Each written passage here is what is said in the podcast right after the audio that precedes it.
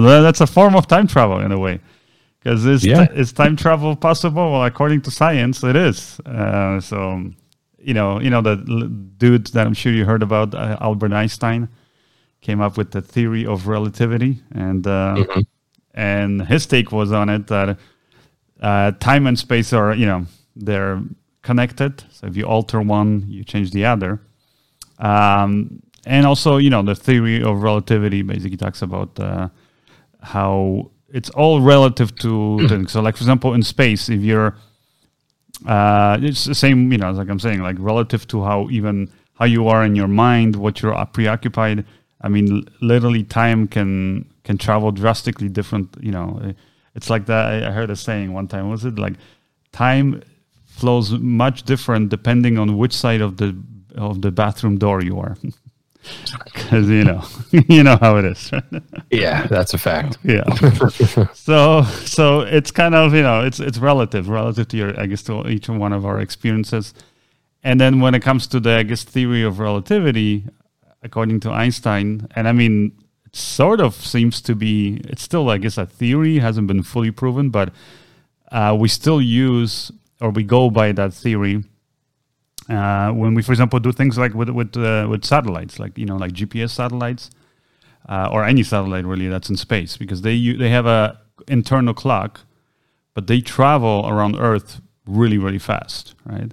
Like I think some right. satellites can they can go from you know like the eight or or nine thousand uh, kilometers an hour uh, while they're orbiting. So well, because they're going so much faster than pretty much anything on Earth that means that time travels differently because according to theory of relativity unless i'm screwing this up but i'm pretty sure it basically means that the faster you travel or the faster an object travels the slower the time is going to move. And there's been a, i know there's been already tests done with i think i don't know whether it was like an astronaut or they just had like a spaceship or space capsule and they literally had two clocks set at the same time and then one of the clocks stayed on earth while the other went up on that you know spaceship or whatever it was you know satellite and it just orbited earth really really fast. And then when they compared the two clocks the one that was actually on that you know fast moving object was actually slower by like i think it was like a second or fractions of a second. But you know it makes a difference. It means that time did actually travel slower. So according to again that's interesting. But how do they know it didn't just like the fact they're moving so fast, it didn't just affect the clock that they use. What kind of clock was this that they were using? I don't know that, but I'm pretty sure, you know, those are some pretty smart guys. Like, I don't know, they had like nuclear yeah, I mean, powered clock. technically, probably the smartest guys out there. Yeah. But. So, so they, they, would, they would put in a lot of the, you know, the potential for, for errors. They, I'm sure they would have eliminated it. And uh, again, that's a scientific experiment that's been proven, meaning usually people, other scientists will come in, will try to disprove it or do another experiment that shows maybe there was a fault there. But uh, so it's not like they did it one time. But um, but actually right. n- now because we know already how fast, like depending on the speed that you're traveling, how f- how time gets affected. And actually, all which is something I learned recently is that all the satellites, and that's part of the reason why I got into all this, is because the I got uh, recently that whole Starlink internet, which uses satellites, right, to connect to the internet. Okay, I haven't heard of that. And um, and it's pretty cool because then I started kind of reading up on all the satellites and how their whole technology works, and then just in satellites in general. And again, satellites traveling much faster or circling Earth, they're actually their time actually goes flows slightly s- slower than it is for us here.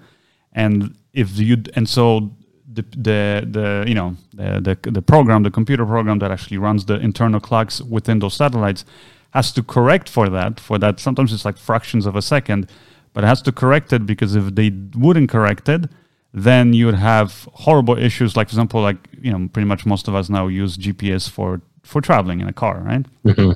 Well, the way that it works is you're getting multiple, uh, basically satellites that you're reading signal from, right?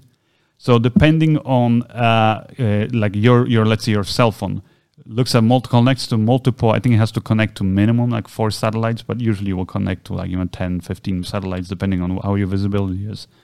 And basically it connects to these satellites and re- it just it's a one-way signal. So the satellites just emit nonstop this signal and then our phones pick up that signal. And depending on it basically looks at the internal clock of each of these satellites and then it looks at how fast or or how long it took that signal to travel to your phone.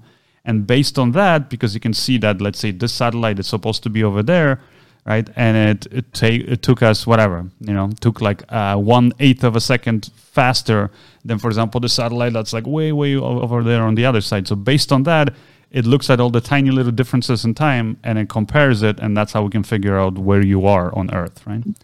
So Right, it's, it's like this constant, you know, just computer basically trying to ma- figure out and match these these things. So so basically, uh, in short terms, it means that if those internal clocks in those satellites were not being constantly adjusted for the time effect, uh, the, the fact that time you know flows slower there, then Right. none of this GPS technology would work, or, or many other satellite technology wouldn't work. So, so it is already you could say proven that time travel is possible. It's just not maybe what people I guess expect, like you know, like back in the future, back to the future kind of thing. Like, hey, Right. let's hey doc, let's So jump in the car. So technically, that um, that ending to that Superman movie where he flew so fast that he turned back time. I guess you're trying to say that's a real possibility. Yeah, I guess. I mean, I guess if you go if you go fast enough, you technically should be going back in time. Now, I, another thing though, that's uh, according to theory of relativity by Einstein, is that he at least doesn't believe that anything in the universe can travel faster than the speed of light. And if you were to travel at the speed of light, I mean, pretty much, uh, you you know, like from what science says right now, you disintegrate. so it's not a good idea. But uh, but if you did manage to travel to the you know the speed of light, you technically time wouldn't move for you. Like basically, no time would pass for you.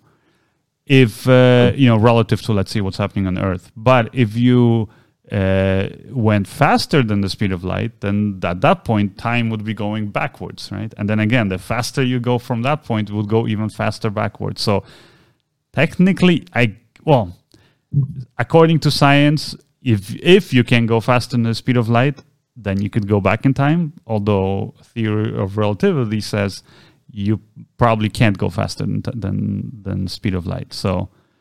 So that that's the kind of the like a sort of a oxymoron. So technically, you you can't but, travel in but time then. well, no, it's uh, you can. You mean you can travel in time? It's just you you can make time go slower, or you can make time go faster, I guess.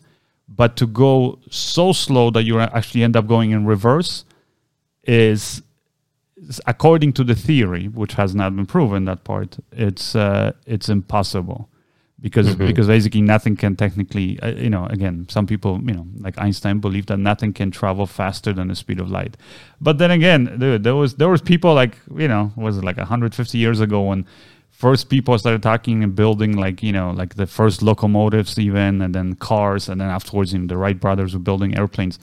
And like in the 1800s there was all these theories and people said that like when the first locomotives started reaching speeds of like 10 to 15 miles an hour they basically said you cannot travel. I think it was like the the was some really big i forgot the name of the scientist but um, really well respected and it was, it was actually a bunch of scientists who basically said that uh, they do not believe that you can go i think faster than like 30 or 40 miles an hour which is like Oh man, uh, yeah, which is like 100 kilometers an hour. That if you go faster than that, you're gonna literally just gonna like rip your skin off your face and all that stuff. That's what people wow. thought. And then you know, of course, now we travel no problem. You know, I see many idiots on the highway go way over 100. So, exactly. uh, so so it's clearly possible. So again, just because we right now think time of basically traveling fast in the speed of light is impossible, does not mean that it's so. So until we get to that point where we can actually test it, then I guess we, we won't know. So